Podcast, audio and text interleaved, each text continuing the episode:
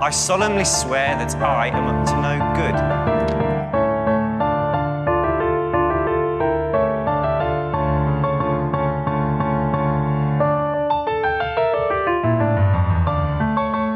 Velhokäst, velhokäst, korvissasi taas.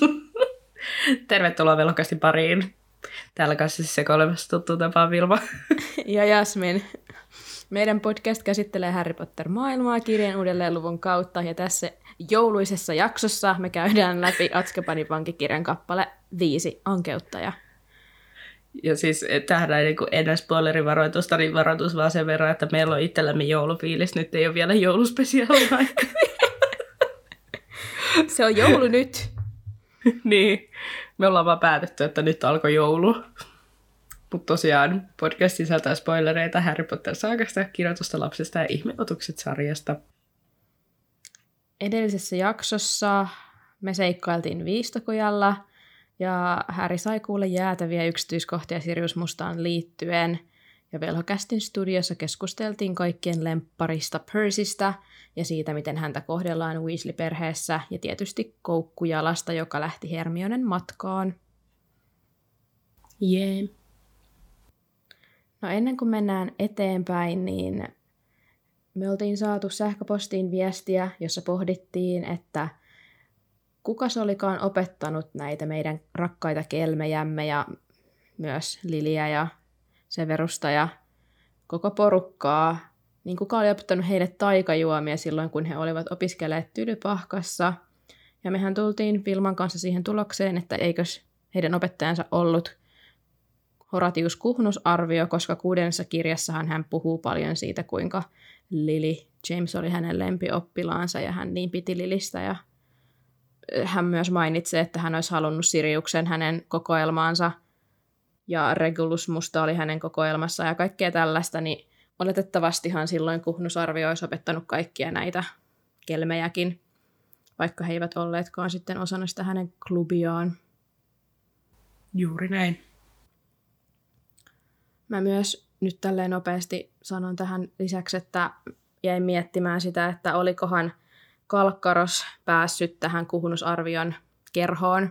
Kuhnuskerhoksi oli nimeltään suomeksi. Kuhnukerho. Okei, okay, anteeksi. Kuhnukerho, ei kuhnuskerho. Okei. Okay. Niin oliko Kalkkaros tässä kuhnukerhossa vai ei? Mikä sun mielipide on ei, tähän asiaan? Ei kai. Eihän siitä ollut mitään puhetta. No, siis Pottervikissähän lukee, että hän olisi ollut Lukee vai? Joo, mutta mun mielestä missään vaiheessa kirjoja ei kyllä sanota, että hän olisi ollut. Toisaalta se kuhnusarvio kyllä jossain vaiheessa sitä kuudetta kirjaahan siinä toteaa, että hän on opettanut Kalkkarosta. Niin ehkä siinä on sitten viitattu siihen, että se olisi ollut siellä sen kerhossa. Ja toisaalta mä en niinku ihmettelis yhtään sitä, jos se olisi ollut, koska sehän on todella hyvä niissä taikajuomissa – ja se on myös luihuinen, niin minkä takia se ei olisi ottanut sitä sinne kerhoon? Niinpä. Mutta Siriusta hän ei tosiaan saanut poru sinne kerhoon mukaansa ja varmaan osittain sen takia, että Sirius ei halunnut, va- sai kutsuja, oli sille haha, en kyllä mene. niin. Jep. Mut joo, sellaista. Sellaista mietittiin meidän kuulijan kanssa. Mennäänkö tiivistelmään? Mennään. Okei. Okay. Vihdoin oli tullut aika lähteä takaisin Tylypahkaan, mutta tällä kertaa salaisen palvelun saattamana.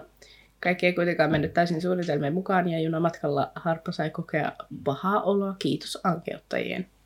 Tylypahkassa esiteltiin uudet pimeyden voimilta suojautumisen sekä taikaeläinten hoidon opettajat ja toinen niistä olikin jo erittäin tuttu tyyppi. Tarkoitin nyt Hagridia. Joo, mä vähän kun mä luin tätä sun tiivistelmää, niin rupesin miettimään, että et eihän Lupin niinku ole näille tuttu tyyppi, vaikka se on niin. meille tuttu. Mutta sitten mä tajusin, että jos tarkoitit varmaan Hagridia tällä.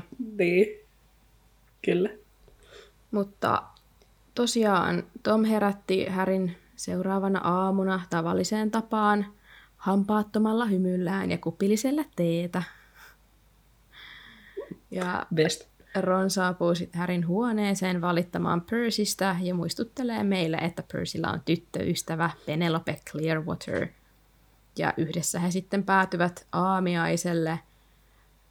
Ja siellä sitten Weasley-isä lukee otsarypyssä päivän profeettaa ja Molly taas kertoo Hermionelle ja Ginille lemmenjuomasta, jota hän oli nuorena tyttönä keitellyt. Ja tässä kohtaa mun mielestä on hyvä ottaa esille tämä teoria, josta me ollaan puhuttu Vilman kanssa aikaisemminkin, mutta mä en ole varma, ollaanko puhuttu tässä podcastissa vai ihan vaan niin keskenämme. Tämä kyseinen kohta tästä kappaleestahan on saanut ai- aikaan teorian, jossa ajatellaan, että Molly Weasley olisi käyttänyt lemmenjuomaa Arthuriin. Ja siis ihan nyt ensinnäkin mä haluan kertoa teille kaikki rakkaat kuulijat, että minä en pidä tästä teoriasta yhtään, koska mun mielestä se on ihan kamala. Meitsi komppaa. Ja niinku, jotenkin se on niin surullista, koska Molly ja Arthur on niinku todella ihana pari yhdessä, ja ne on jotenkin koko tämän kirjasarjan ajan semmoinen aito ja rakastunut niinku pari. Vaikka heilläkin on haasteita, mutta niinku kumminkin tuntuu, että he keskenään, niin se heidän rakkautensa ei koskaan horju. Niinpä. Ja toisekseen J.K. Rowlinghan on sanonut, että osa syy siihen, minkä takia Voldemortista tuli tällainen psykopaatti, niin on just se, että hän sai syntynsä lemmenjuoma, lemmenjuoman alaisena, eli ei oikean rakkauden kautta edes tahdon alaisena, ja kaikki Weasley-lapsethan on aivan ihania ja normaaleja, tai no, ei nyt voi sanoa normaaleja, mm. mutta ihania, aitoja ja empaattisia sun muuta, mitä Voldemort ei todellakaan ole, joten mun mielestä tämä jo kumoaa yksinään tämän koko ajatuksen, että Molly olisi käyttänyt mitään lemmenjuomaa Arturiin, koska ei heistä kukaan ole voinut saada alkuaan lemmenjuoman alaisena. Ei lemmenjuomaa, minun mielestäni. Mitä mieltä sä oot tästä? Ei munkaan mielestä. Jotenkin niillä on niin paljon lapsia. Ja... Niin. Siihen tarvitsisi aika paljon lemmenjuomaa. Mutta siis en mä jotenkin, mun mielestä nämä on, niin kuin, Molly ja Arthur on semmoinen, niin kuin,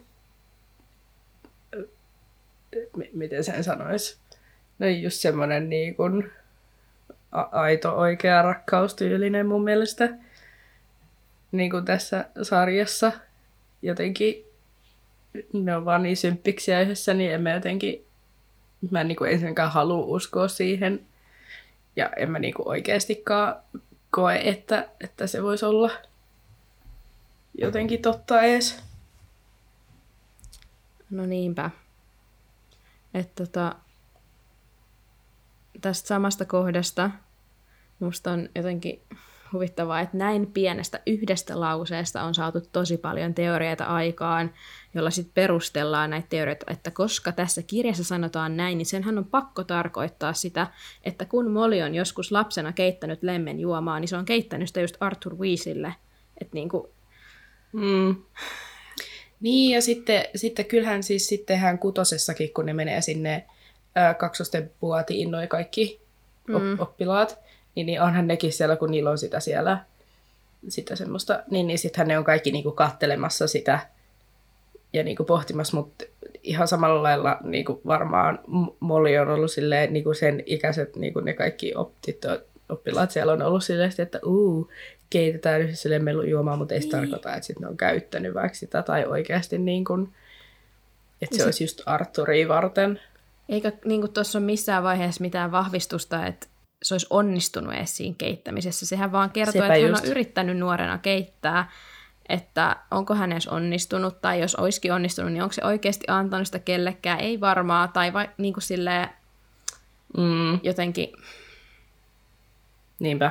joo, vähän mua surettaa tämä teoria, kun mä tykkään Weasley-perheestä. Sama.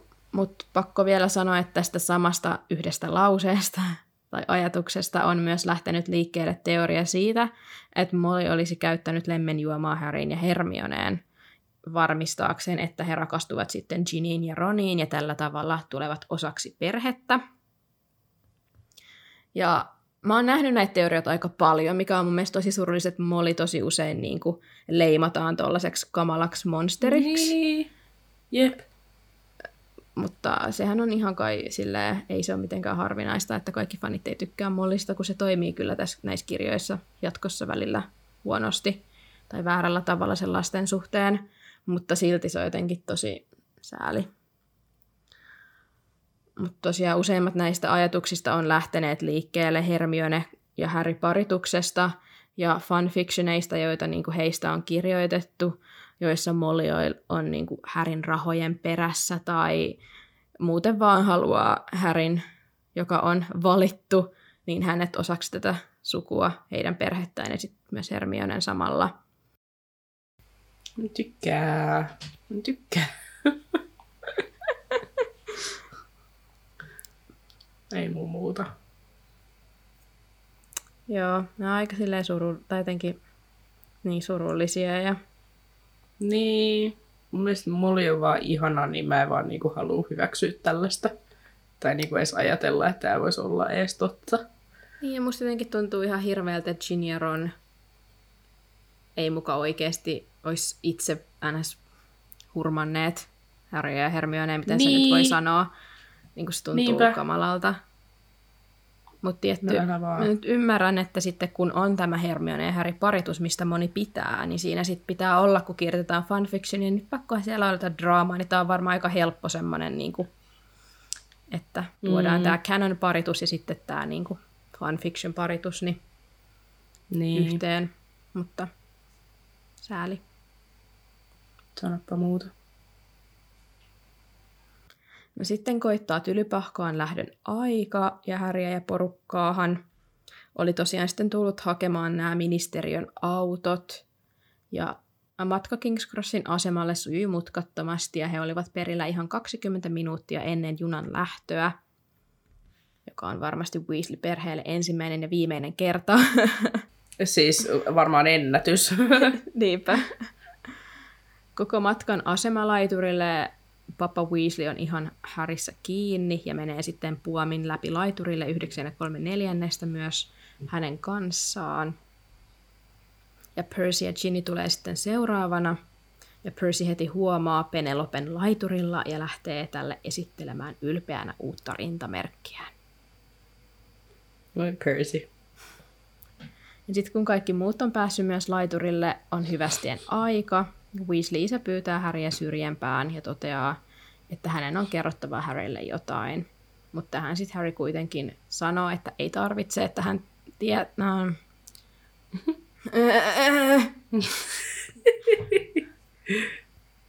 niin, että hän tietää jo, koska kuuli vahingossa Molin ja Arturin puhuvan eilen illalla.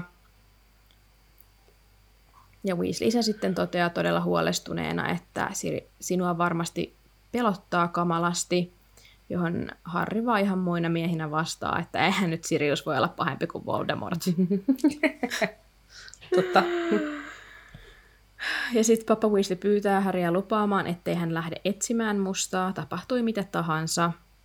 Ja Harry on ihan ihmeissään, että miksi hän haluaisi lähteä etsimään mustaa. Ja tähän sitten taas Arthur ei anna mitään kunnon vastausta, vaan pyytää vaan Harrya vannottamaan, että kuuli hän mitä tahansa, niin ei lähde tämän perään. Ja Harry ei sitten kerkeä lupaamaan mitään, koska juna on jo liikkeellä. Ja Harry joutuu sprintata vaunuosaston ovelle ja hypätä kyytiin. Ja niin matka tylypahkaan voi alkaa. Mua vähän häiritsee, että kun toi Arturkin tuossa niin lupaa minulle, että et mene etsimään mustaa, kun Harry on silleen, häh, miksi mä haluaisin, niin se herättää varmaan. Harry silleen kysymyksiä, että miksi ne koko ajan hokee Harry ainakin tällaista. lähtee. Niin. Älä. Mutta siis musta on kyllä ihanaa, että, että miten toi Arthur jotenkin ottaa tämän sille elämäntehtäväkseen viedä Harrin tonne juna-asemalle ja suojella ja pitää huolta, että, että hän pitää sille puheen siitä, että et hän nyt vaan lähde etsimään Siriusta ja niin kuin jotenkin pelkää lovee Arthurille. No, sit Harry sanoo, että nyt herppa ja Rom. Ron pitää pitää palaveri ihan vaan kolmistaan, ja Ron sitten vaan heittää Ginille, että Ginny mene pois, mikä oli musta aika törkeetä. No niin. Ja he lähtee sitten yhdessä etsimään tyhjää vaunuosastoa. Mutta kaikki paitsi viimeinen vaunu ovat täynnä.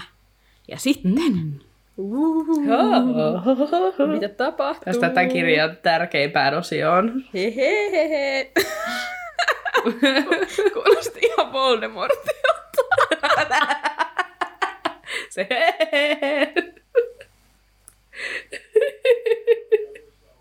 Joska hyvä. Ai että. Viimeisessä osastossa oli vain yksi matkustaja, mies, joka istui ikkunan vieressä ja nukkui sikeästi. Harry, Ron ja Hermione seisahtuivat kynnyksellä. Tylypahkan pikajoine oli tavallisesti varattu vain koululaisille, eikä, eivätkä he olleet aiemmin nähneet siinä muita aikuisia kuin noiden, joka myi kärrystä syötävää. Muukalaisella oli yllään nukkavieru velhokaapu, jota oli parsittu monesta kohdin. Mies näytti sairaalta ja uupuneelta. Vaikka hän oli melko nuori, olivat ruskeat hiukset alkaneet harmaantua. Kuka se on? Kuka se voikaan olla? Mitä? Oh. No Hermione sit kuiskaa, kun Ron on ihan silleen, no kuka vitsi toi jo, niin Hermione kuiskaa, että hän on professor R.J. Lupin, eli Remus John Lupin. Yeah!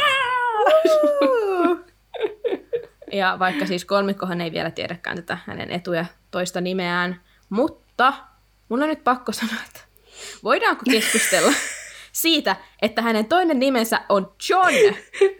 Ja me ollaan ihan missattu tää siinä hahmokaartissa. Kumpikaan meistä ei reagoinut tähän mitenkään. Sitten mä vaan yhtäkkiä, kun mä tein tätä kappaletta, näitä muistiinpanoja, mä olin vaan silleen, "Oh, se on John! Ei juma.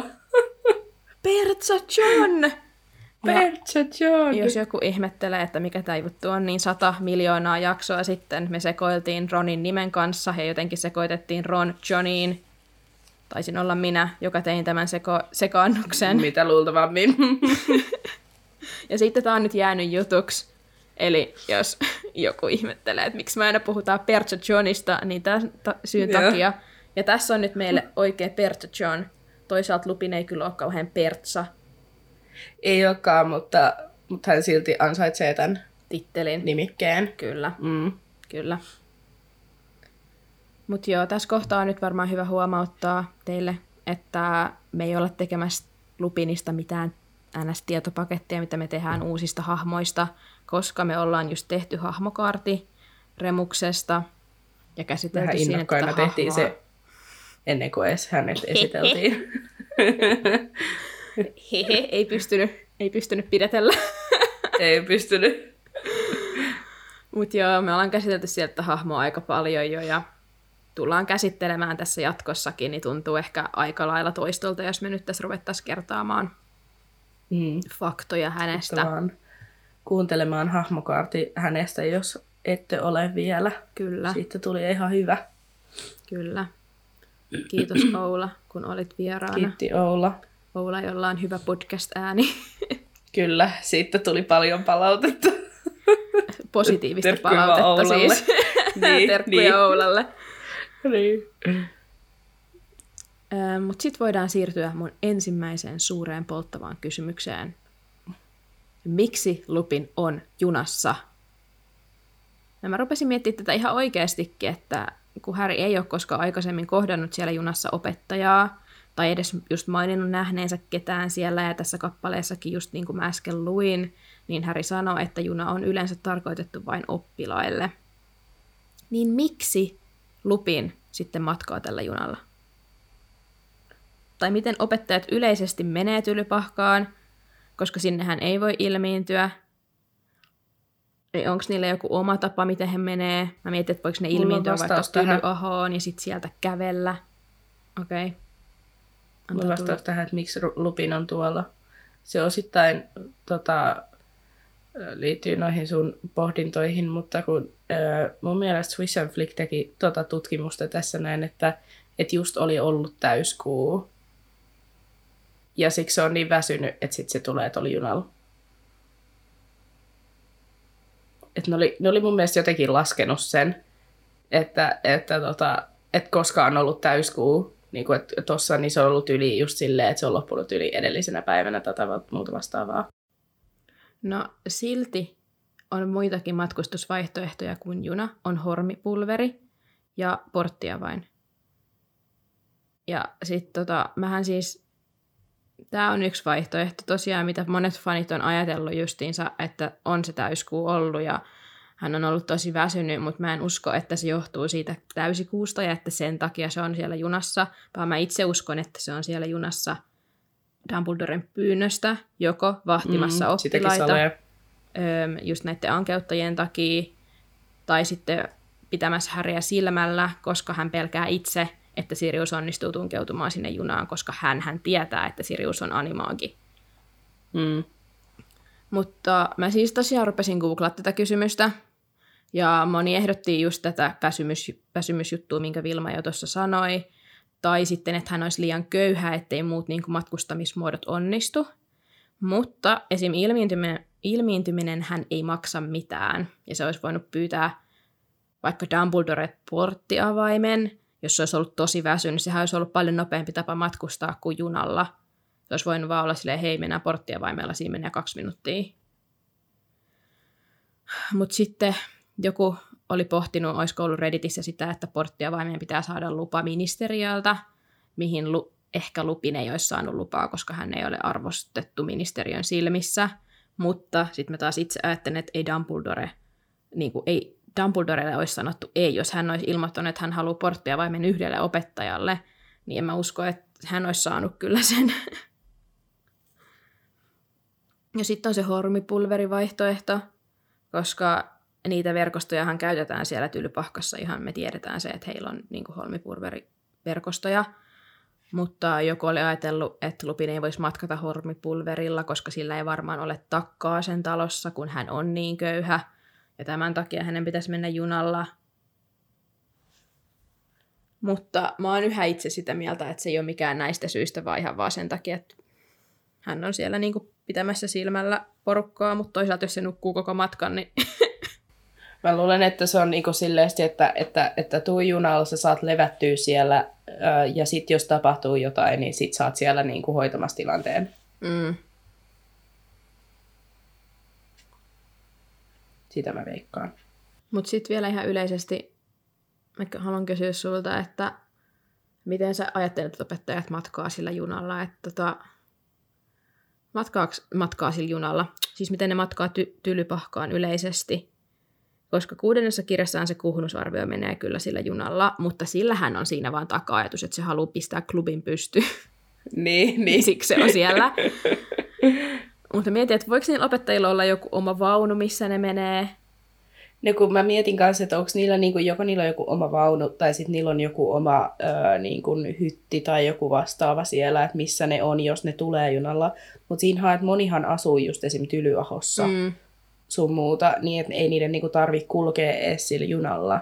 Ja sitten varmaan ne kuitenkin käyttää just jotain hormipulveria sun muuta niin. näitä systeemejä, että ne niinku liikkuu sit niillä. Että sitten jos ne vaan tulee sieltä Lontoosta kanssa, niin sitten ne ehkä saattaa tulla junalla.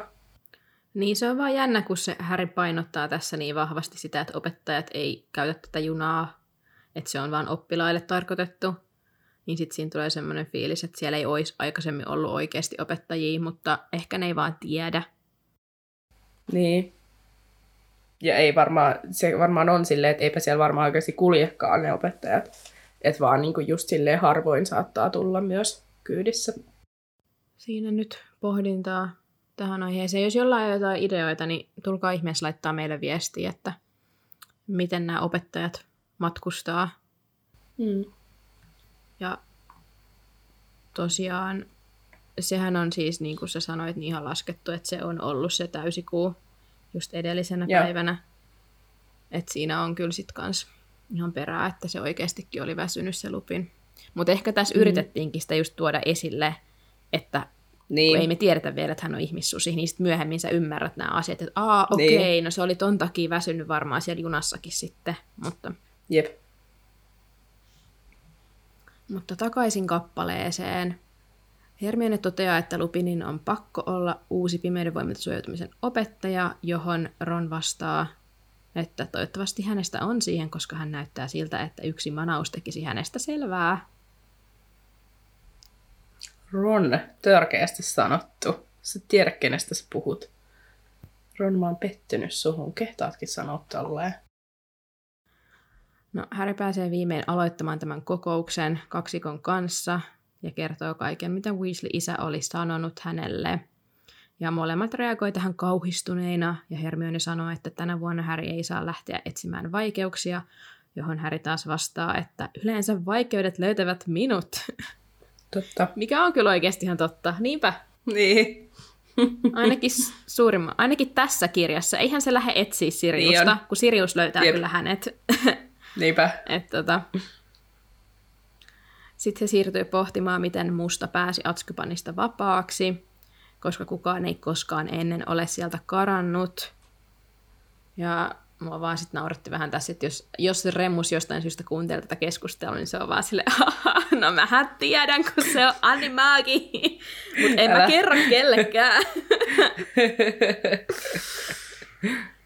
Tämä on kyllä yksi niin kuin Remuksen, minkä mä unohin ihan täysin siinä hahmokaartissa, että se, tämähän on semmoinen asia, mitä se sitten katuukin pitkään, että se ei uskaltanut kertoa sitä Dumbledorelle, mutta oikeasti, jos Remus olisi vaan kertonut, niin Sirius olisi saatu kiinni, mutta toisaalta sitten piskuilla ei olisi ikinä jäänyt kiinni taas ja silleen, mutta Niin. Remuksella oli aika paljon tärkeää tietoa, mitä hän pimitti itsellään. Se on totta. No sitten kuuluu metallien vaimea vihellys, joka kuului Härin matkatavaroista. Ja Häri penkoo esille taskukokoisen ilmiskoopin, joka pyörii ja viheltää vimmatusti. Ja Ron toteaa, että se on ihan halpa romu, koska se koaa koko ajan ilman syytä. Hmm. Ron, sä et tiedä vaan. Don't be suspicious, don't be suspicious. Öö, no Häri tunkee sen sitten takaisin laukkuunsa, koska he pelkäävät, että Lupin herää siihen meteliin, mikä siitä ilmiskoopista pääsee. Ja nyt me päästään mun toisen polttavan kysymyksen äärelle. Nukkuiko Lupin oikeasti vai ei? Ja mä oon itse aina ajatellut, että Lupin ei nukkunut ainakaan koko aikaa. Että alussa hän varmaan oli unessa ja niin edespäin, mutta mä uskon vahvasti, että viimeistään tämä ilmiskoopin meteli olisi herättänyt hänet. Mutta sitten mä löysin juttua tästä, että justiinsa, no se minkä Vilma nyt jo siis sanokin, että silloin edeltävänä päivänä oli ollut se täyskuun kierron viimeinen päivä, minkä takia Lupin olisi varmasti ollut tosi väsynyt, eikä ehkä herää mihinkään taustameluun. Ja sitten mä löysin vielä keskustelun Redditistä, jossa kans pohdittiin tätä aihetta, ja siellä suurin osa porukasta oli sitä mieltä, että Lupin olisi selkeästi nukkunut just tämän täyskuuasian takia. Mutta sitten joku sanoi, että hän oli aina luullut, että se ilmiskooppi rupesi pitämään tuota meteliä ja viheltämään, koska Lupin salakuunteli. Mikä oli musta ihan mielenkiintoinen ajatus, vaikka luultavamminhan se siis johtui siitä kutkasta. Mutta se oli musta Niin. niin. mie- mä en ollut ikinä itse ajatellut tota, mutta se kuulosti ihan silleen hyvältä, mielenkiintoiselta teorialta myös. Jep. Öm, ja mä en siis itse usko, että Lupin olisi tarkoituksella halunnut salakuunnella, tai edes tarkoituksella siis päätyy mihinkään Härin vaunuun, mutta mä uskon silti, että se jossain vaiheessa heräsi ennen sitä ankeuttajaa. Mitä mieltä sä oot? No, siis, kun, tiedätkö, kun jos sä, oot jossain vaikka, jos sä nukut vaikka jossain bussissa tai junassa, niin ethän sä oikeasti, harvemmin sä nukut oikeasti syvää unta. Et se on vähän semmoista, että sä koko ajan tiedostat. Niin mitä luultavamminhan Lupin on nukkunut semmoista unta, mä jotenkin ajattelisin. Että se on saattanut nukkua syvää unta, kun se on ollut yksin siellä, mutta sitten se on varmasti niin kuin reagoinut siihen, että noin kolmikko on tullut sinne niin kuin hölisemään ja häiritsemään. Ja sitten vielä se ihmis- ilmiskooppikin huutanut siellä ja kaikkea. Niin ei se varmasti ole nukkunut mitään syvää unta. Ja sitten se on jossain vaiheessa vaan herännyt siitä, mutta sitten se ei ole vaan noussut sieltä silleen, aha moi kaverit, terve. No se olisi ollut justiinsa i- ehkä äh, silleen outoa, että yhtäkkiä se olisi vaan Niin. niin. herännyt siitä silleen hei hei muuten. Sitten olisi ainakin Niin. niin. tullut kolmikon semmoinen fiilis, että se on kuunnellut niitä, jos se yhtäkkiä No sieltä niinku silleen hei mä oon muuten ollut tässä hereillä. Niinpä. Mutta niin kuin mä sanoin, niin mä en usko, että se on siis niin kuin mitenkään tarkoituksenmukaisesti halunnut kuunnella mitään Harryn puheita tai edes suunnitellut olevansa hänen kanssaan samassa vaunussa, että Mm. se on vaan sattunut käymään hänellä hyvä tuuri ja Härillä hyvä Niinpä. tuuri, että Lupin oli siellä pelastamassa päivän sitten. Mutta mä olin yllättynyt siitä, kuinka moni oli sitä mieltä, että se on nukkunut sen koko ajan, että se on ollut niin väsynyt, että se on vaan nukkunut, koska mä olin ihan varma, että ei se voi nukkua tämmöisen metelin läpi yksinkertaisesti. Ja muutenkin, muutenkin tuolla junassa ei varmaan desibelit ole hirveän matalalla. Niin, sekin. Totta. Niin, niin jotenkin yleisesti ottaen, että sun pitää olla, no joo, Lupin on oikeasti varmasti ollut tosi väsynyt, koska on ollut täyskuu, mutta niin kun, aika paljon se vaatii, että sä pystyt nukkumaan niin semmoisessa metelissä. Niin. Niinpä. No sitten tämän kolmikon keskustelu siirtyy Tylyahoon ja siihen, mitä kaikkea jännittävää siellä voi nähdä ja kokea. Ja Hermione myös kertoo, että se on ainoa täysin jästetön kylä koko Britanniassa. Ja Harry paljastaa tässä kohtaa, ettei Dursleyt allekirjoittaneet hänen lupalappuaan, eikä Toffeekaan suostunut allekirjoittamaan sitä – ja sitten Ron vaan toteaa, että Fred ja George voivat varmasti näyttää jonkun salakäytävän linnasta ulos. Hehe, Niin kuin ne tekeekin. hehe. Hehe. No Hermione päästää koukkujalan pois häkistään ja tämä hyppää heti Ronin syliin. Ja Harry huomaa, että Ronin tasku vapisee ja koukkujalkahan se siis varmaan oli taas metsästämässä kutkaa. Ja tässä kohtaa me voidaan nyt ottaa esille meidän yhden, yksi kuulija laittoi meille viestiä siitä teoriasta, joka liittyy koukkujalkaan. Ja teoriahan menee näin, että koukkujalka olisi ollut Lily ja James Potterin kissa, koska tämä jossain niistä kirjeistä sitten, kelle se nyt kirjoitteli niitä kirjeitä. No anyway, Lily kirjoittelee sitten niitä kirjeitä, kirjoitteli niitä kirjeitä silloin, kun he oli siellä suojassa piilossa Voldemortilta. Ja siinä kirjeessä hän mainitsee, että heidän kissalleen meinas käydä jotain. Mä en nyt muista tarkalleen, mitä, mitä siinä, mikä se juttu oli. Että oliko Harry meinannut tehdä jotain niiden kissalle tai joku siinä oli ollut juttu. Mutta siitä on kumminkin päätelty, että heillä on ollut kissa ja sitten tämä kissa olisi koukkujalka, koska se tunnistaisi sitten kutkan ja sitten hän olisi tietysti heti hyvää patoa Siriuksen kanssa. Mutta tämähän on vain teoria, mikä käy ihan hyvin järkeä mä tykkään kyllä tästä teoriasta, mutta ei tätä millään tavalla vahvistettu, että se olisi totta. Niin. Olisi sinänsä hauska yhteen sattuma. Niin ja kyllähän se Tai niinku niinku. sopii siihen, että kun se koukkujalka niin kiintyy siihen Siriukseen tosi nopeasti, niin se Niin. heti ottaa sen kutkan kohteekseen. Jep.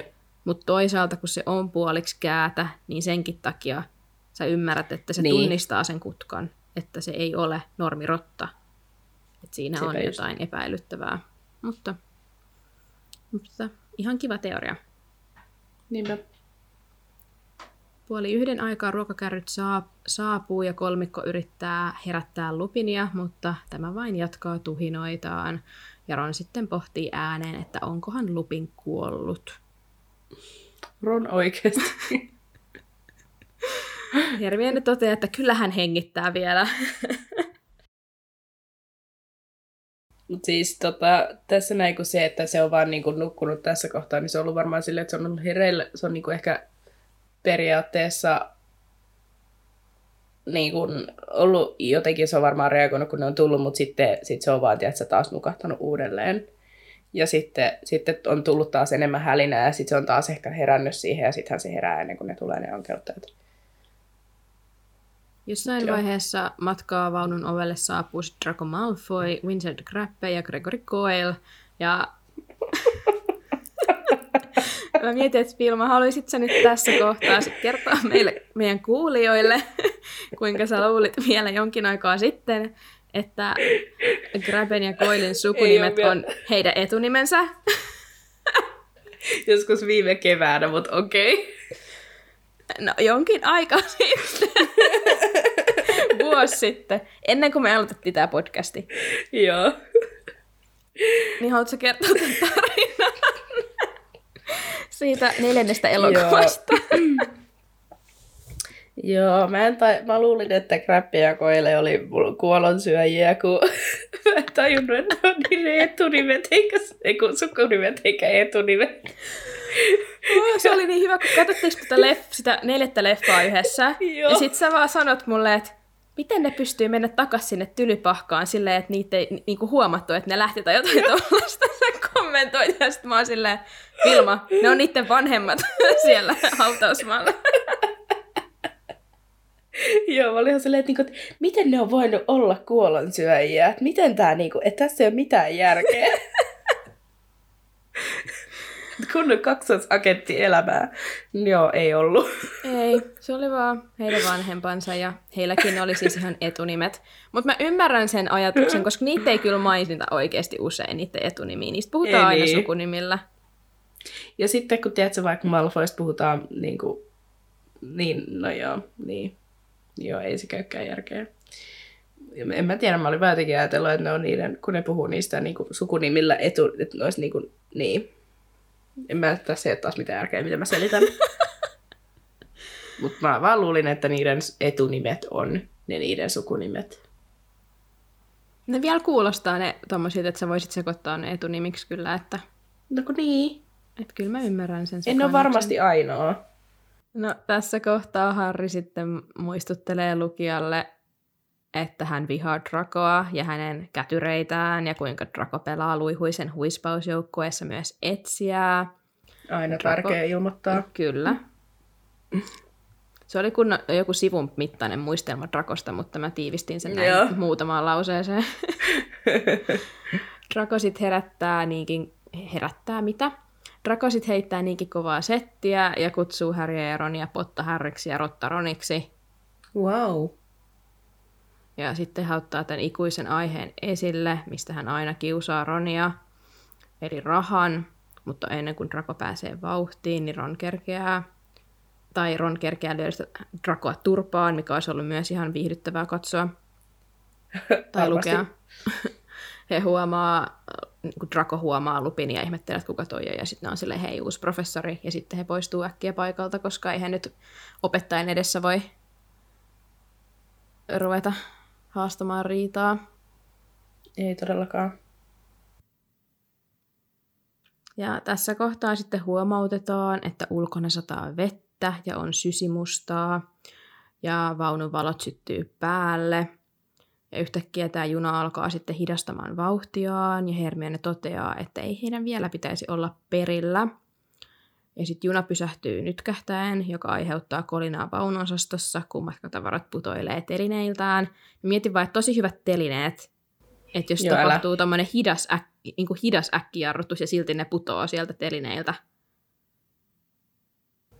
Niinpä, Satuttiko kukaan toimiva itseään? systeemi. Kuulostaa aika vaaralliselta tilanteelta, mutta No, toivottavasti ei. Ja sitten lyhdyt sammuvat äkki armaava- arvaamatta ja junaan lankesi täysi pimeys. Ja siis mun on pakko sanoa, että mä olin ihan, kun mä tajusin, että, että mulla on tästä se ankeltaja puoli tästä kappaleesta, mä olin ihan fiiliksissä. just hyvä. Ron ja Hermione sitten molemmat vähän paniikissa, että mitä tapahtuu, ja Harry hoi Berteli sitten takaisin istumaan ja kyseli, että menikö juna rikki. Ja tota, sitten rupesi kuulumaan jotain vinkunaa ja Harry kertoo näkevänsä hämärästi Ronin tumman hahmo, joka katsoo ikkunasta ulos. Ja sitten Ron kertoo näkevänsä siellä jotain liikettä, että varmaan jotain ihmisiä nousee kyytiin. Ja siis Ron, oothan sä osittain oikeassa. Joo. Mutta on vähän silleen, että eihän koskaan sinne kesken kaiken nouse ihmisiä kyytiin. Ei niin. Että- Niin. Red flags. Joo, älä. Sitten heidän vaunuosaston ovi pamahtaa auki ja yhtäkkiä Neville on siellä Harrin jaloissa mahallaan makaamassa ja kysyy, että mitä tapahtuu. Harri ottaa Neville ylös ja he pohtii sitten siinä, siis ne oikeasti pohtii tässä näin niin kuin varmaan viisi sivua silleen, mitä tapahtuu? Jep. En mä tiedä, mitä tapahtuu. En mä, tiedä, en mä tiedä. ja tota, sitten tosiaan Harri ottaa sen Neville ylös ja sitten Neville meinaa istua koukkujalan päälle. Sitten oli evä, kun mä ensin luin, että se meinasi istua kutkan päälle, ja sitten mä olin se OMG, olisit istunut. Mutta sitten se olikin koukkujalka. Ää, ja sitten mä olin vaan laittanut tänne, että tää on kunnon niinku jumpscare vaan koko aika kaikille näille tyypeille, kun joku rynnii sisään ja sitten kun ne ei näe mitään. Ja Niin. koko ajan ne säikähtelee toisiinsa ja niinku, se on ihan kunnon tilanne.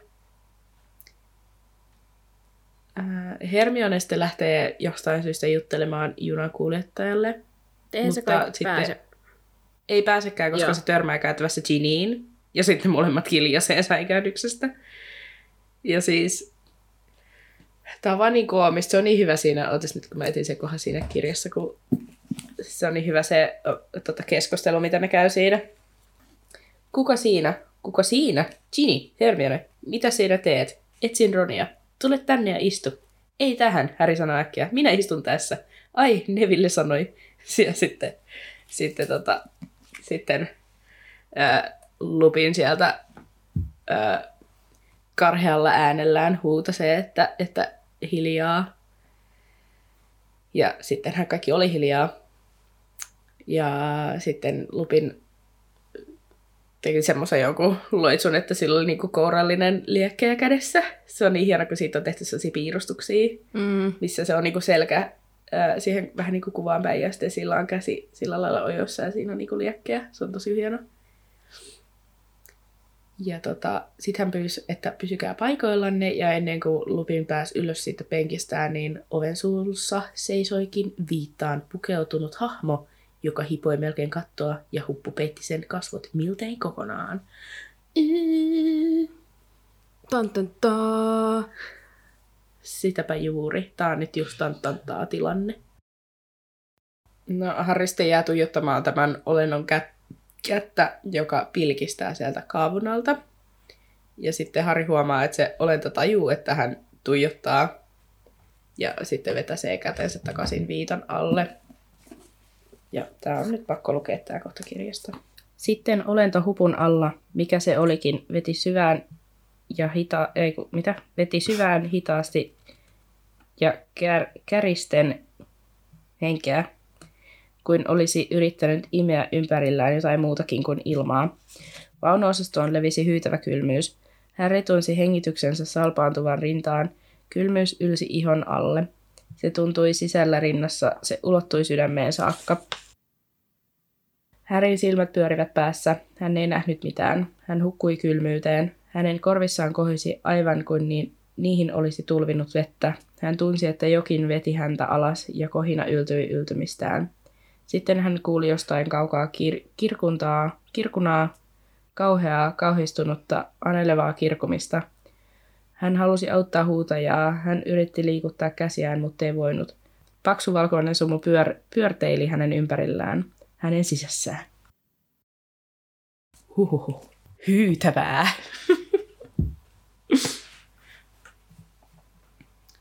Joo, sitten Harri herää siihen tilanteeseen, kun häntä läpsää kasvoille ja huudellaan, että Harri, Harri, ootko kunnossa? Ja hän avaa sitten silmänsä ja näkee yläpuolellaan lyhtyjä ja tunsi, kuinka lattia tärisi. Eli juna oli päässyt liikkeelle ja valot oli syttynyt takaisin päälle. Sitten Harri tajusi olevansa lattialla ja että koko jengi oli siinä hänen ympärillään. Sitten kyselee, että mitä tapahtuu ja että kuka kirkuu. Ja Ron vastaa, että kukaan ei kyllä kirkunut Harri. Ja siis sitten ne vaan niin jatkaa tätä, tätä näin, mitä tapahtuu, en tiedä, mitä tapahtuu, en tiedä. Kunnes sitten ää, Lupin katkaisee valtavasta suklaalevystä palan ja antaa Harrille. Mutta sitten Harri ei syö sitä. Se on niin hyvä, kun se Lupin sitten, sä oot varmaan kirjoittanut sen tänne, mutta sanoo, Joo. että en minä ole myrkyttänyt sitä suklaata. Joo, se on niin hyvä. Joo, sitten Harri kysyy Lupinilta, että mikä se oli, johon sitten hän vastaa, että ankeuttaja. Ja nyt meillä on tällainen kahden sivun tota, ää, muistiinpanot ankeuttajista. Ennen kuin me muistiinpanoihin on pakko sanoa, että viimeinkin meille on kerrottu, mikä se on. Atskobanin vartija, ankeuttaja, jota meille on tässä jo monta kappaletta niin kuin silleen vihjailtu. Niinpä. tosiaan ankeuttajat on sieluttomia olentoja. Kirjoissa ne kuvaillaan ihmisen muotoisiksi noin kolme metriä niin pitkiksi hahmoiksi, jotka on mustien vain niljakkaiden käsien paljastavien kaapujen peitossa. Sitten mä nauraskelin vähän tälle, kun Vikias luki, että ankeuttajat lisääntyy kuin sienet pimeissä ja kosteissa paikoissa. Se oli vähän random. Mä olen lisännyt tähän, tota... että ne lisääntyy myös imemällä ympäristöstä epätoivoa, onnettomuutta, surua ja toivottomuutta. Eli mitä Joo. enemmän kärsimystä ja tuskaa, sitä enemmän ankeuttajia. Ja mä halusin vaan lisätä tämän sen takia, koska ne lisääntyy sen toisen velhosodan aikana kuin sienet. Joo. Mun mielestä se vertauskuva käytetään just silloin. Joo. Niin kuin joku Joo, se oli siihen just, että kun, sitä. Joo, että kun just äh, ensimmäisen ja toisen velhosodan aikana, kun on ollut tota, niin paljon sitä pelkoa ja surua ja kaikkea. Epätoivoa. Mm. Niin mm. sitten tähän kohtaan, koska se liittyy tuohon lisääntymiseen, että mitä enemmän kärsimystä, sitä enemmän ankeuttajia. Niin, niin siis äh, oli tämmöinen joku äh, juttu, että ähm, no mä voin lukea tämän pätkän, mitä mä löysin.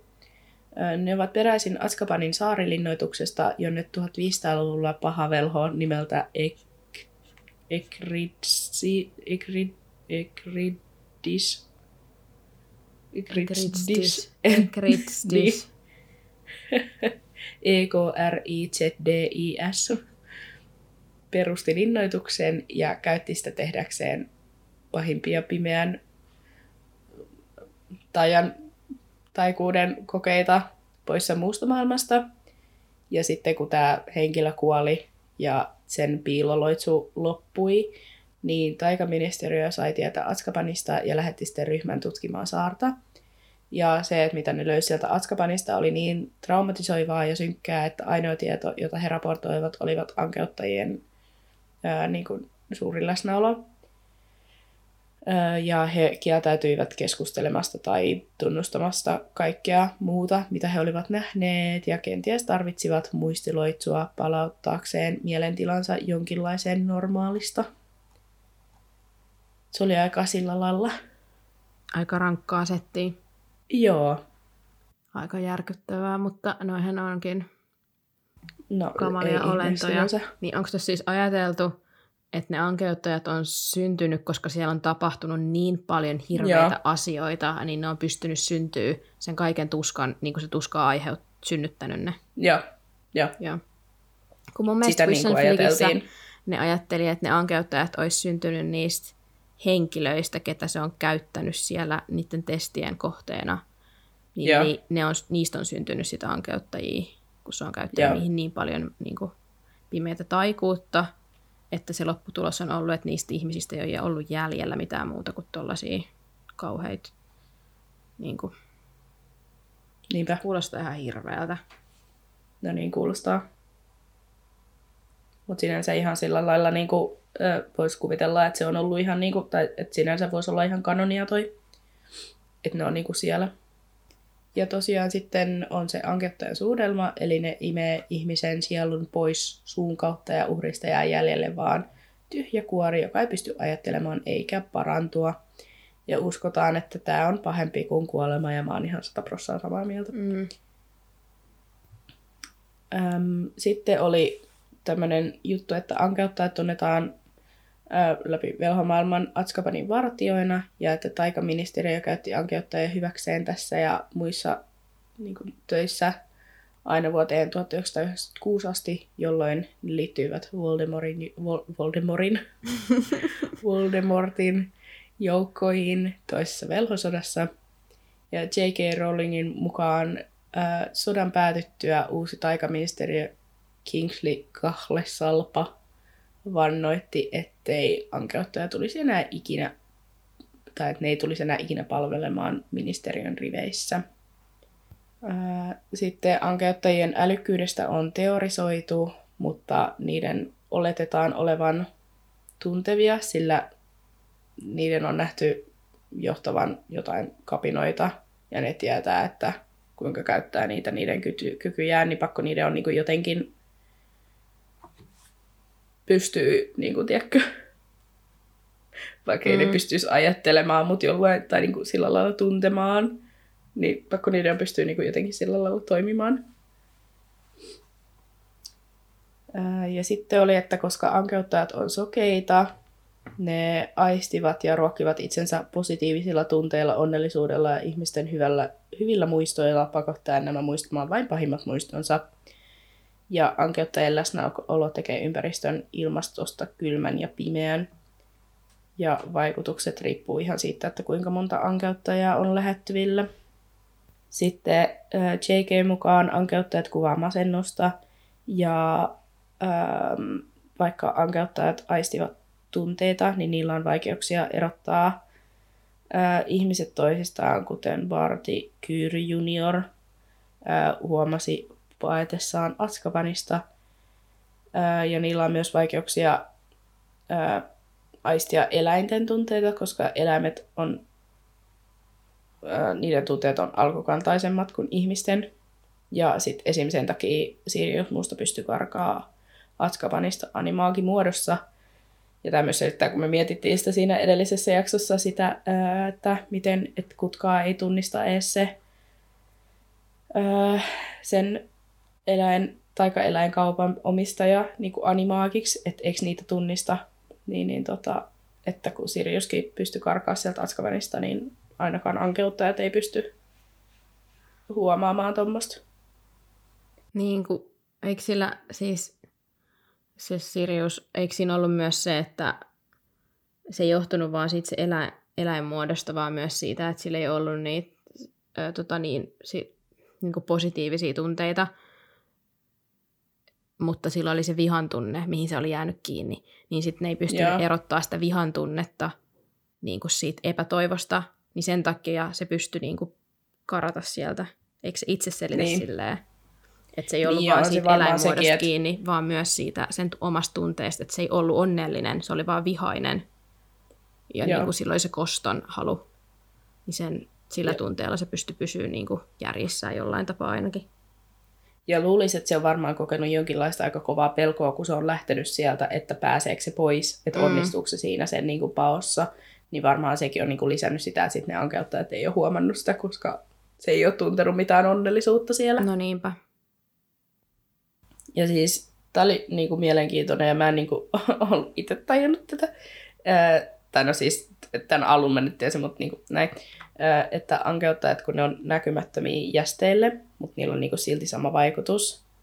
Ja sitten kun vähintään yksi surkki on väittänyt nähneensä ankeuttajan, mutta sitten JK oli sanonut, että, että kun se on rouva Fig, joka niin kuin on, että se on niin kuin nähnyt, Joo. niin että se on valehdellut, koska Fig tiesi, että ne ankeuttajat on ollut siellä lähellä jotain tällaista, niin se on pystynyt valehtelemaan sitten, että se, on niinku, että se näki ne myös silloin siinä tilanteessa siellä taikaministeriössä. Ja mä en edes tajunnut, että niinku, mä vaan luulin, että, että surkitkin pystyy sitten näkemään, koska ne on siellä taikamaailmassa. Mä en tiedä, mä itse on aina ajatellut, että se ei oikeasti nähnyt niitä, kun se antaa semmoisen kuvan siinä haastattelussakin, että ei se oikeasti ole nähnyt niitä, kun sehän sanoo, sehän kuvailee niitä tasan just silleen, miten niitä piir- kuvaillaan, mm. kun se Härihän kiinnittää siihen huomiota, että, että Niin. ihan selkeä, että se ei oikeasti tiedä. Mutta Niin. siinä on ollut just se, että se on pystynyt sanoa, että ne on siellä, koska se on tuntenut sen läsnäolon, niin sitten niiden on ollut pakko uskoa, että okei, no ne ankeuttajat on, koska nämä kaikki niin kuin Niin. oireet, mitä se on pystynyt kuvailla, niin on, on, on just ankeuttajien aiheuttamia. Niin. Mutta Mä mä, en tiedä, että J.K. Rowling näkee. on vahvistanut ton. Mä en tiedä Niin, no sitä, en että se on vahvistettu, että oikeastikaan niitä ei voi nähdä. Että kun mun mielestä Tämä on tämmöinen Swish and Flick shout- shoutout-jakso, mutta mun mielestä ne on Niin just sanonut useampaan kertaan, että ne ajattelee, että surkit voi nähdä ankeutta. Ja sitten mä Niin. niin. miettiä, että okei, no ehkä ne sitten voi nähdä. Että mä oon vaan ajatellut, että ei, ei se niinku Fig oikeasti nähnyt niitä, mutta No kun mä ajattelen kanssa, että ne voi nähdä, koska ne niinku pystyy olemaan muuten, niinku muuten siis taikamaailmassa mukaan, mutta ne ei vaan niinku itse pysty taikoon, niin silleen, että miksi ne ei näkisi sinänsä sit ankeuttajia, mutta nähtävästi ne ei voi. Mut joo, siinä oli sellainen setti ankeuttajista. Ne on kyllä mielenkiintoisia, vaikka ne onkin todella niin kuin ei mukavia. mun mielestä toi on niin kuin jollain tavalla niin hyvää kirjoittamista, että on otettu niin kuin inspiraatio masennuksesta ja sit siitä on luotu Mm. tämmöinen, mikä todellakin kuvastaa ihan täysin masennusta. Että se on niinku, Niinpä. se on ihan crazy, miten Jep. hyvin tämä niinku, moni pystyy varmasti niinku samaistumaan just siihen, että joo, että nämä tunnetilat ja nämä, että se on ottanut ne kyllä niinku tosi hyvin. Niinpä. Samaa mieltä. Mutta ähm, eikö J.K. Rowling ole itse sanonutkin, että eikö hänellä ole ollut masennusta, että se oli ottanut ne niinku ihan omista tunnetilo, niinku omasta fiiliksistään ja niinku, Joo. mit, miltä hänestä tuntui, niin luonut sitten sen pohjalta sen tämän koko hahmon. Kyllä. Ihme, mikä, tää, mikä ankeuttaja niinku on? Onko hän niinku taikaolento? Se oli niinku mun mielestä olento. Eihän se edes ole hän. Siitä puhuttiin mun mielestä, ei. se on vaan Se on se. niinku, mun mielestä siitä puhuttiin niinku taika-olentona. Mm, Niin. Joo. Oljuna. oli jo asia. Niin. Niin. Mutta ensinnäkin pakko sanoa, että mua niinku ärsyttää ihan suunnattomasti toi taikaministeriö.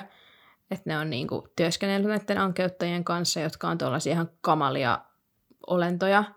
Ja sitten ne mm. ihmettelee, kun ne yhtäkkiä kääntyykin Voldemortin puolelle silleen, Mm. jos ne oli jo ensimmäisen velhosodan aikana Voldemortin puolella, niin se, että ne ottaa ne uudelleen niiden ns Niin. työ, ne antaa niille töitä, koska eihän ankeuttajat ei varmasti tee mitään ilman, että ne pakotetaan siihen. Tai siis Ei tekään. ei niitä ei tarvitse pakottaa mihinkään, että ne, niin kuin, jos ei ne halua, niin ei, ni- ei ne tekisi. Ei Niin. niin. Että toi tarjous on ollut varmaan houkutteleva, että ne saa olla siellä Atskabanissa ja imeä kaiken niin kuin epätoivon Niin, niistä ja vangeista.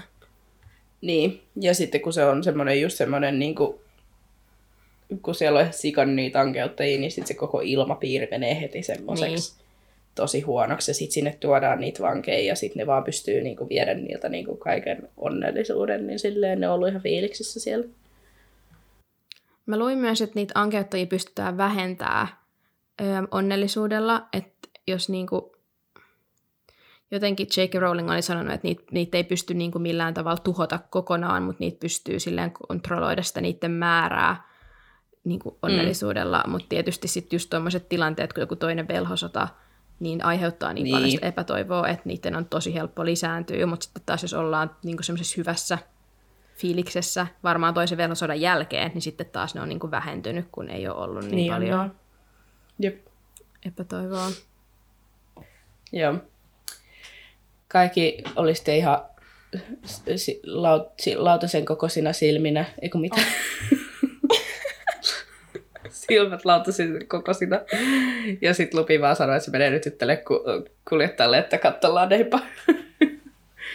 ja tota, sitten he taas jatkaa sitä, että mitä ihmettä tapahtui. Ja öö, Ron sitten kertoo, että hän näki sen ankeuttaja, että se vaan seisoi ja katsoi ympärilleen, ja sitten hän luuli, että Harry saa jonkun kohtauksen.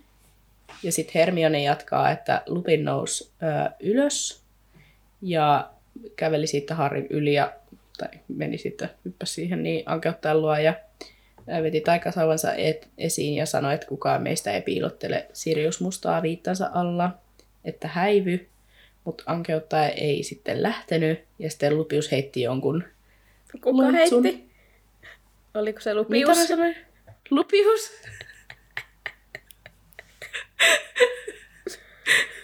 Rakkaalla lapsella on Lupin. monta nimeä. Joo. Lupius. Lupi. Mikä tää Lupius nyt on? Mitä tapahtuu? Lupin. Lupin heitti jonkun spellin. Ja sen Loitsun. taikasauvasta loitsun ja sen taikasauvasta lensi jotain hopeaa ankeuttajaa päin ja sitten se lähti menee. No niin. No niin. Kiitos. Päästiin eteenpäin. Sitten he keskustelevat, että kuinka tuli todella kylmä ja tuntui siltä, että ei voisi enää ikinä olla iloinen. Ja sitten kysyi, että eikö oikeasti kukaan muu tippunut tuoliltaan kuin hän. Ja muut vaan sanoo, että, että juu ei, mutta että Ginny kyllä tärisi hulluna. Ja Harry rupeaa vaan hävettää ja ei tajua, että miksi just hän oli hajonnut tolla tavalla, mutta kukaan muu ei. Se on kyllä niin kuin tosi jännä, että miten Harri jotenkin korkea sen niin ihan hirveän häpeänä tässä koko tämän niin. Niin kuin kappaleen ja varmaan sit myöhemminkin aikana. Mutta ehkä se on sen takia, kun se ei tajua, minkä takia tämä tapahtui hänelle. Et sitten kun Niin. Lupin selittää sille myöhemmin, että se ei johdu mistään, että hän olisi niinku heikompi kuin muut, vaan se johtuu siitä Niin. tuskan määrästä, mitä Jep. Harrilla oli eniten tuossa tilanteessa.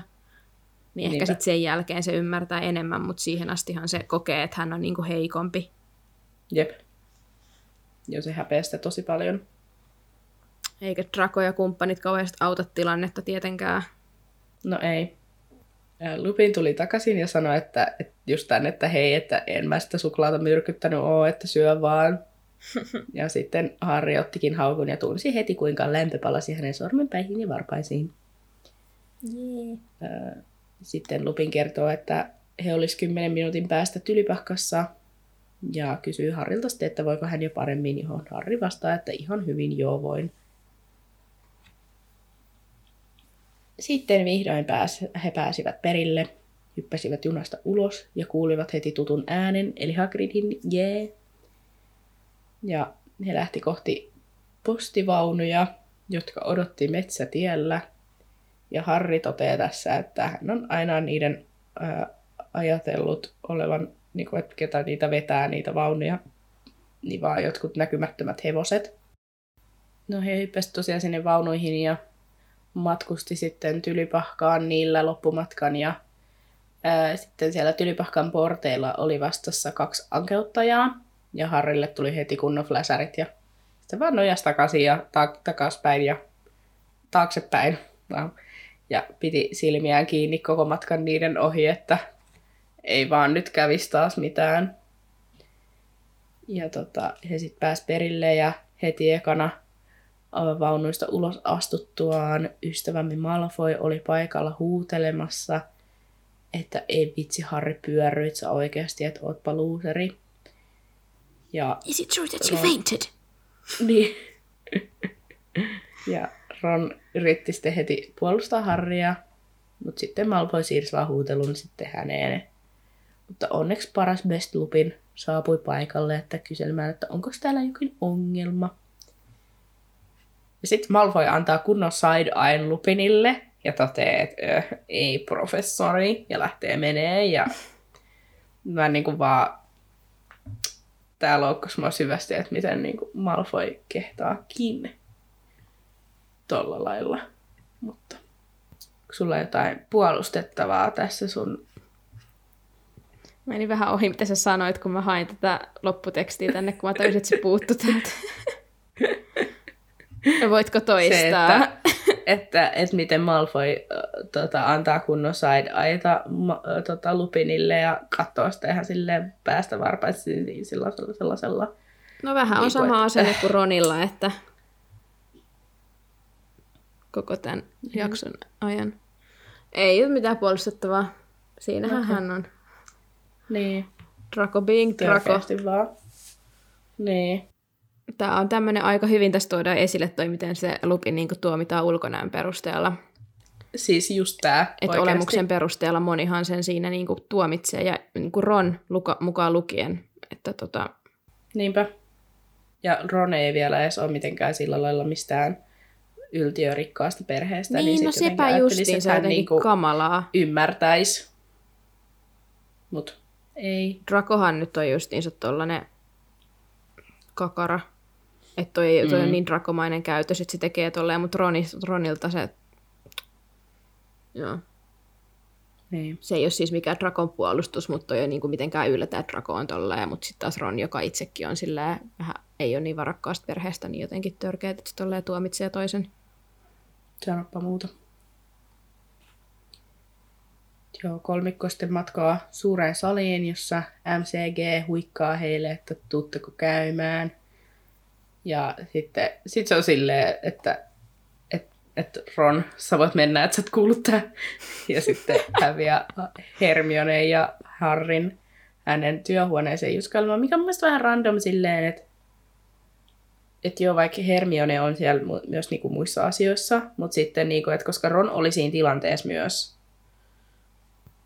Minerva sitten kertoo Harrille, että Lupin oli lähettänyt pöllön etukäteen siitä, että Harri Mistä oli se repäs pöllön? junassa. Kysynpä tiedä, vaan. Se kävi varmaan, se kävi siellä niin juttelemassa kuljettajalle, niin silloin varmaan. Totta, ehkä kuljettaja siellä oli pöllö. Niin. Tai en voihan ne kutsua sinne pöllö. Akio pöllö. No ei, mutta tiedätkö sä, että sitten et jonkun tylipakkan pöllön sieltä Mut vähän voiko- vihataan, niin kyllä sieltä tulee. Voiko kutsua tolleen, tulee jo pöllö, koska, Sitten se pöllö tulee sieltä silleen, koska seitsemännessä kirjassa, kun mä jotain mä etin näistä jutuista, niin mä, mä tulin siihen kohtaukseen, että seitsemännessä kirjassa Harry käyttää Tule jo Hagrid, Hagridiin, kun se tippuu siitä moottoripyörän selästä, niin Harry on silleen, tule jo Hagrid. Niin, jos se voi ihmisen Ei. tuolla loitsulla saada luokseen, tai siis niin pelhon, niin voiko pöllönkin vaan olla silleen, tule jo pöllö?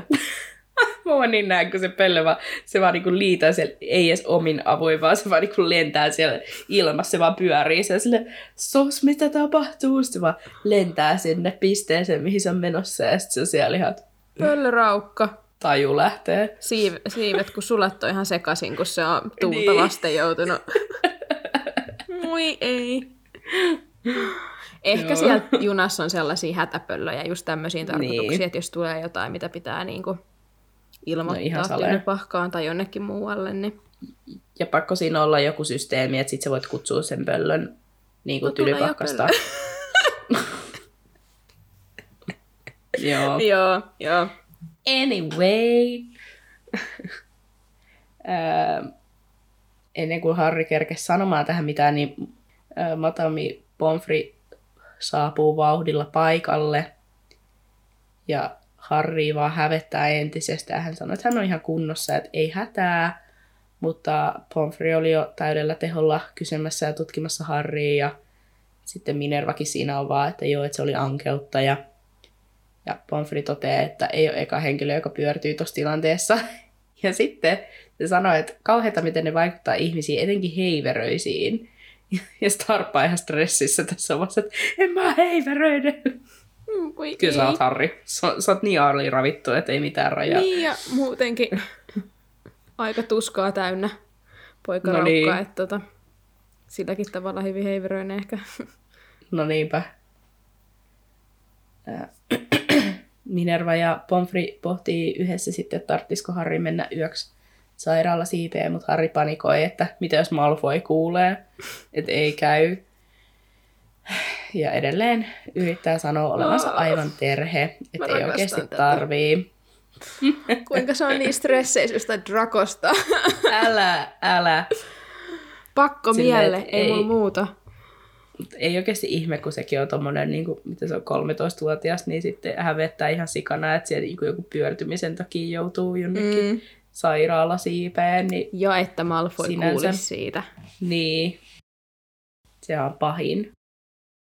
Pomfrey sitten toteaa, että Harppa tarvii suklaata ja Minerva vastaa, että Lupin anto jo.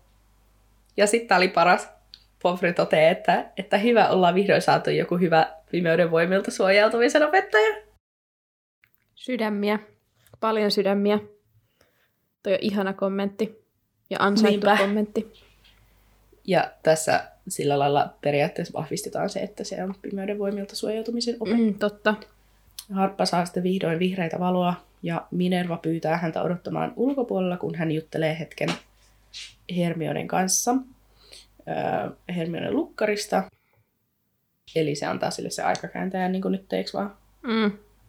Joo. Siinä ei sitten kauan mennyt ja kohta he olivatkin kaikki matkalla taas takaisin suureen saliin. Ja ylläri oli taas missannut lajittelun, niin kuin joka vuosi. Sitten Harry ja Hermione kävelee paikoilleen ja tota, siinä matkan aikana Harry tuijotetaan ja osoitellaan. Eli tämä koko homma on levinnyt ja koko koulun tietoisuuteen, mikä on ihan perusteltu homma. Niin sitten ennen kuin Harry kerkesi selittää Ronille yhtään mitään, niin Dumbledore oli jo saapunut lavalle pitämään puhettaan. Koska siellä on lava. Lukiko siinä oikeasti lavalle? Ei, se oli Ah. lopun kirjoittava. Hän tuli ottaa tilanteen haltuun. Ja Dumbledore kertoo, että koululla on pari ankeuttajaa, jotka hoitaa taikaministeriön bisneksiä ja että ne on sijoitettuna koulun porteille ja että kukaan ei todellakaan saa poistua koulun alueelta ilman lupaa. Sitten hän siirtyy esittelemään koulun kaksi uutta opettajaa, Lupinin, joka opettaa ää, tänä vuonna pimeyden voimilta suojautumista. Ää, sitten Ron sanoo Harrille, että kato kalkkarosta, että silloin kun on ilhoinen ilme kasvoillaan. Ja sitten Harppa vaan toteaa, että samanlaisella ilmeellä kalkkaros katsoo häntä. Sitten oli vaan, että okei, no niin. No, tässähän on joku yhteys. Niin, niin. Jep. Sitten toisesta opettajasta kerrottiin, että taikaolentojen hoitoa opettanut professori Pasapalo vetäytyi tehtävistään ja uudeksi opettajaksi oli nimitetty Hagrid. Woo! Kaikki oli ihan pähkinöinä, etenkin rohkelikot totta kai. Ja ää, Ron sitten heittää, että olisi pitänyt arvata, että kuka muu voi määrätä purevan oppikirjan. Mikä on kyllä totta. Ron, Ron on kyllä ollut tässä kappaleessa jotenkin hiukan se, on, ja se vaan heittää jotenkin niin, kuin, niin random kommentteja koko ajan. Tämä oli sentään ihan niin kuin silleen akkurateja näin, mutta niin kuin muuten jotenkin. Niin. Ron ei kyllä loista tässä kappaleessa. Ei. Dumbledore sitten julistaa pidot alkaneeksi ja sali täyttyy puheen sorinasta, naurusta, veitsien ja haarukoiden kilinästä. Ja sitten ylläri vaan, että kolmikko venasi, että he pääsis juttelemaan Hagridille ja onnittelee häntä, koska he tiesivät, kuinka paljon tämä virka merkkas Hagridille, mikä on ihana. Sitten vihdoin bileet lakkasi ja he pääsivät onnittelemaan tosiaan sitä Hagridia. Ja sitten Hagrid sanoi, että, että tämä kaikki oli pelkästään vain heidän kolmen ansiotaan. Että se oli saanut tämän homman ja rupesi itkeä onnesta ja se oli ihana.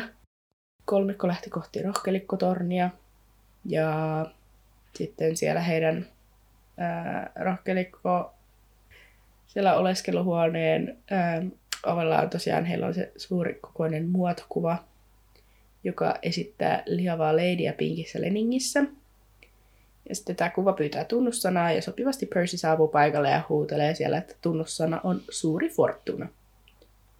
Se on niin hyvä siinä tota, ää, leffassa, kun tota, se ei pää, meinaa päästä niitä sinne sisään, kun se on silleen, että, että, tota, että, että kuunnelkaa nyt, kun mä saan tämän lasin rikki mun äänellä. Se on hyvä. No niin. Amazing. Amazing! Just with my voice! Joo, sitten Harppa kiipesi portaita vihdoin oman makuusaliinsa ja ajatteli vaan, että parasta olla tylypahkassa. Kyllä. Siihen päättyi se kappale. Olipas mielenkiintoinen ja hyvä kappale. Tämä oli kyllä tosi hyvä kappale. Mä tykkäsin tästä. Mikäs meillä on sitten ensi seuraava kappale, kun sulla on se kirja siinä? Pedon kynsiä ja teen lehtiä. Okei. Eiköhän laiteta tämä nyt suoraan tästä vaan pakettiin, kun tästä on jo aika pitkä jakso tulossa, niin Kyllä. Kiitos kun kuuntelit tämän jakson. Meitä voi seurata Instagramissa ja TikTokissa nimimerkillä Velhocast. Liitythän mukaan keskusteluun. Seuraa meitä myös Spotifyssa ja Apple Podcasteissa, johon tulee aina meidän uusimmat jaksot perjantaisin kello 10. Ja nyt tämän jakson teeman mukaisesti, kun tämä oli niin jouluinen, tämä jakso, ja tässä alussa Vilmakin otti tällaisen hyvän esimerkin teille, miten te voitte muokata joululaulun sanoihin velhokästiin sinne piiloon. Te voisitte tehdä sil- silleen, että vaikka jos te laulatte koulussa joul- kulkuset joululauluun, niin rupeatte muut laulaa kulkuset, niin te rupeatte laulaa, että velhokäst, velhokäst. tai ihan perheen kesken, tai jos te käytte kiertämässä ovelle laulamassa joululauluja, niin sehän olisi vielä mahtavampaa, jos te laulattekin velhokästistä. Kyllä. Levitätte velhokästi sanomaa tällä joulusella fiiliksellä. Juuri näin. Nyt halusin ottaa tämän, koska tämä oli niinku paras tästä tämä loppuosa tästä ää, kappaleesta, kun Harri menee siellä kierreportaita ja he tulivat tuttuun pyöreään makuusaliin, jossa oli neljä pylvässänkyä. Harry katseli ympärilleen ja tunsi olevansa vihdoin kotona. Jee! Jee! Kiva kiitti, moi! Nähdään ensi viikolla. Kiva, kiitti, moikku moi! Mischief